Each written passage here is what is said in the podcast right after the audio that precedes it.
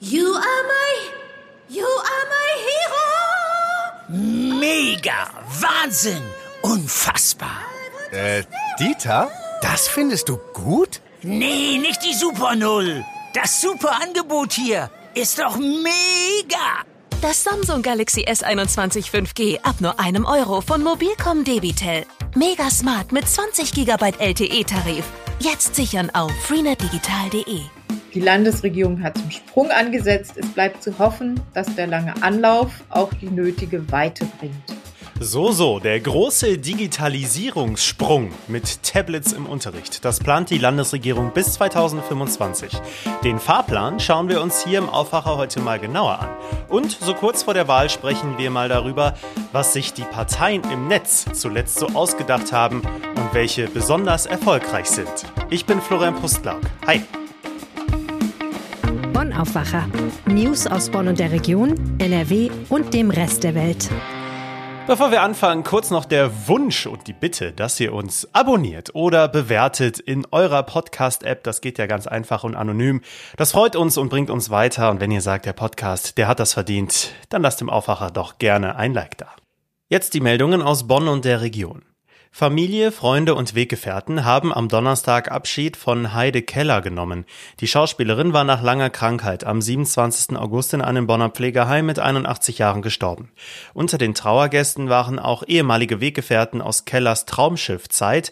Schauspieler Horst Naumann, der den Schiffsarzt Dr. Schröder spielte, kam gemeinsam mit Ehefrau Martina Linn nach Muffendorf.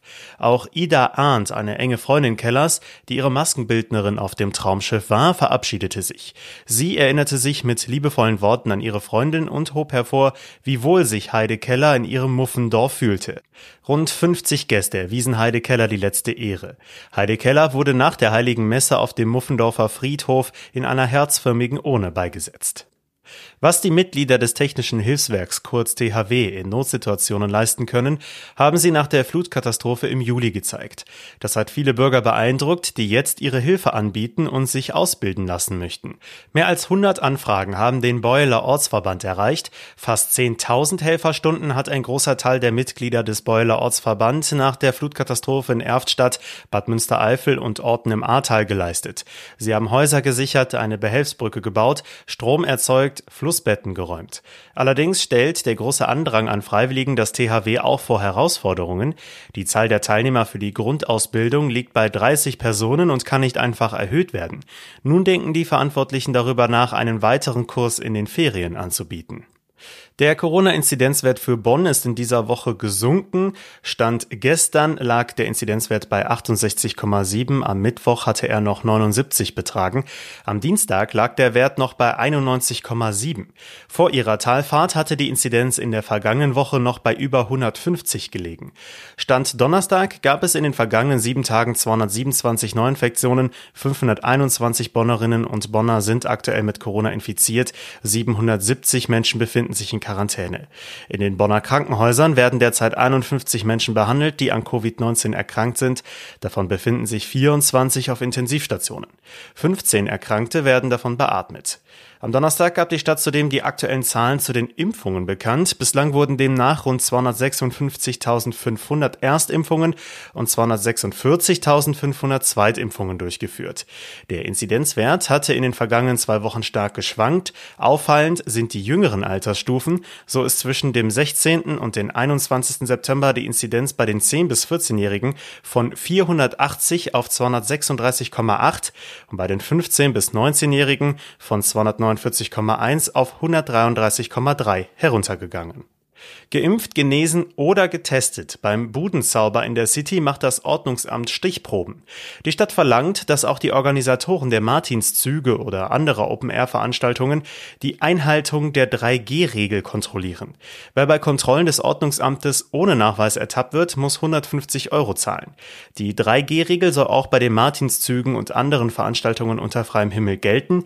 Die 3G-Pflicht soll nur für Personen greifen, die als aktive Besucher gelten und zum Beispiel den Weihnachtsmarkt vom 17. November bis zum 23. Dezember besuchen. Handwerker, Lieferanten, Beschäftigte aus Läden und Lokalen sowie Passanten auf dem Weg zum Einkaufen sind damit nicht gemeint. Unterschieden werde anhand der konkreten Umstände. Wenn jemand die Warenauslagen eines Weihnachtsmarktes betrachte, etwas kaufe oder sich mit Speisen oder Getränken auf dem Markt versorge, sei er als Besucher erkennbar und müsse die 3G-Regel erfüllen. Wer die Zonen zwischen Friedensplatz und Münsterplatz einfach nur durchquert, muss keine Nachweise bei sich haben. An den Zugängen zur Innenstadt sollen Schilder auf die 3G-Pflicht hinweisen. Und jetzt zum ersten Thema hier im Aufwacher. Wie kann eigentlich bei der Digitalisierung an den Schulen Tempo gemacht werden? Ja, diese Frage gibt's schon ewig und ist natürlich auch ein großes Thema aktuell im Bundestagswahlkampf. Aber nicht nur da. Hier in NRW hat gerade die Schulministerin Yvonne Gebauer einen Fahrplan vorgelegt, wie die Digitalisierung bei uns hier in NRW bis 2025 aussehen soll. Bei der Vorstellung hat Kirsten Bialdiger, Chefkorrespondentin Landespolitik, zugehört und ist jetzt zu Gast hier im Aufwacher. Hi Kirsten. Hallo. Fahrplan heißt konkrete Schritte. Was stellt sich die Schulministerin da denn vor? Ja, Schritte ist vielleicht da schon ein bisschen zu viel gesagt. Also ganz konkret ist äh, ein Schritt und zwar will sie weitere Tablets anschaffen. Da gab es schon mal ein Programm, ein erstes, damit die Schulen in der Pandemie auch Digitalunterricht tatsächlich anbieten konnten. Und das ist ausgeschöpft und es gibt jetzt ein weiteres über 184 Millionen Euro Davon könnten dann 370.000 Schüler profitieren und das soll ähm, dann auch noch vor den Herbstferien starten. Okay, also ein zweites Programm der Landesregierung für Tablets. Jetzt wird nicht nur mit Geld aus dem Land an der Digitalisierung geschraubt, sondern auch mit Geld vom Bund. Es gibt Geld aus dem sogenannten Digitalpakt Schule.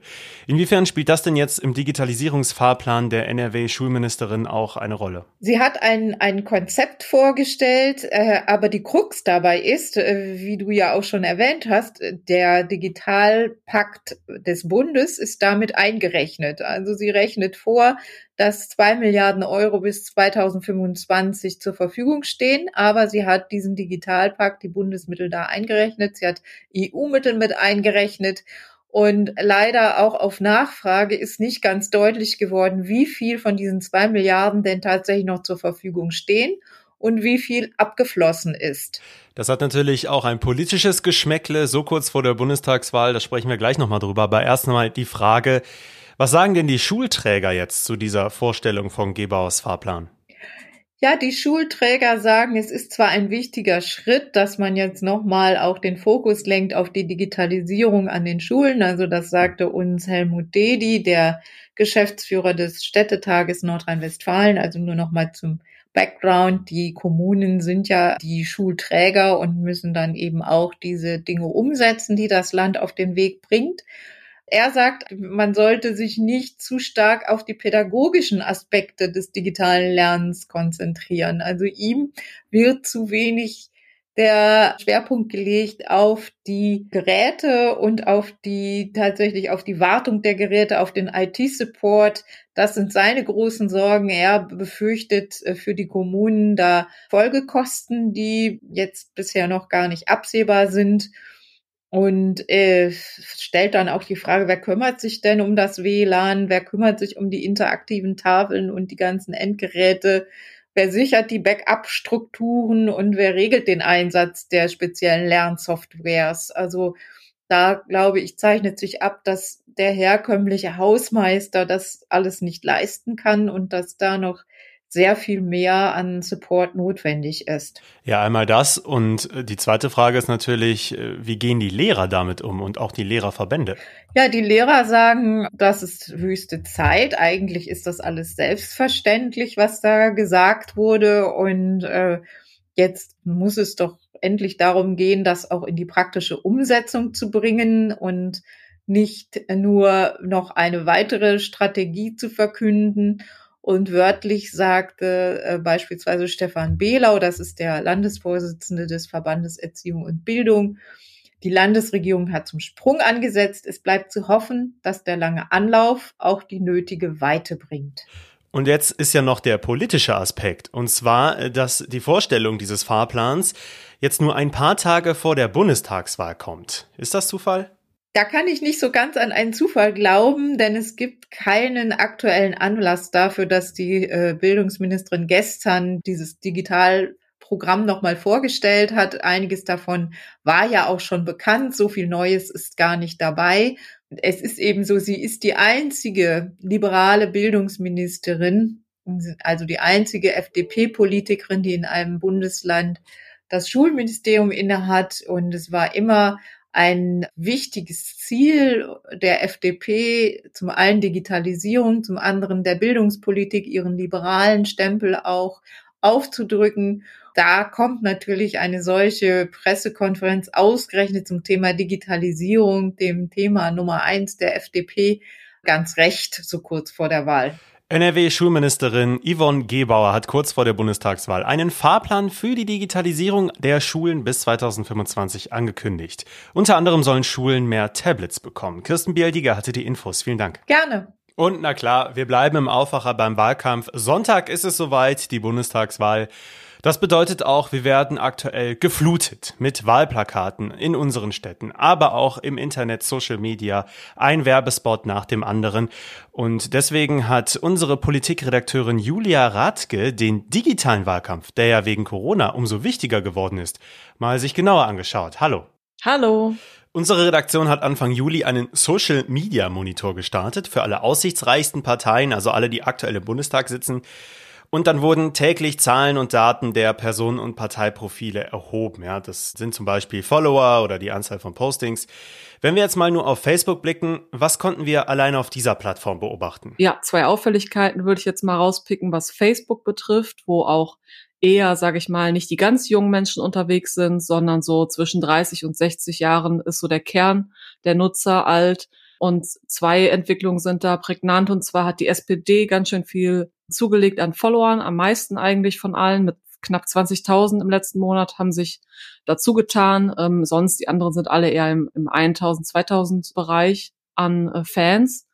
Und ja, was die Interaktion betrifft, also wenn Menschen liken, kommentieren und Beiträge teilen, verbreiten, ja, da hat die SPD auch ganz gut abgeschnitten, also eigentlich am besten. Und das ist eigentlich äh, wenn wir jetzt in die Analyse gehen, äh, spiegelt das wieder, was sie auch in den Umfragen erreicht haben, nämlich mehr Zuspruch, ähm, Wählerstimmen, Prozentpunkte dazu gewonnen, die Union überholt und so weiter und so fort. Das zeigt sich auch in den sozialen Netzwerken. Mhm. Und der zweite Aspekt?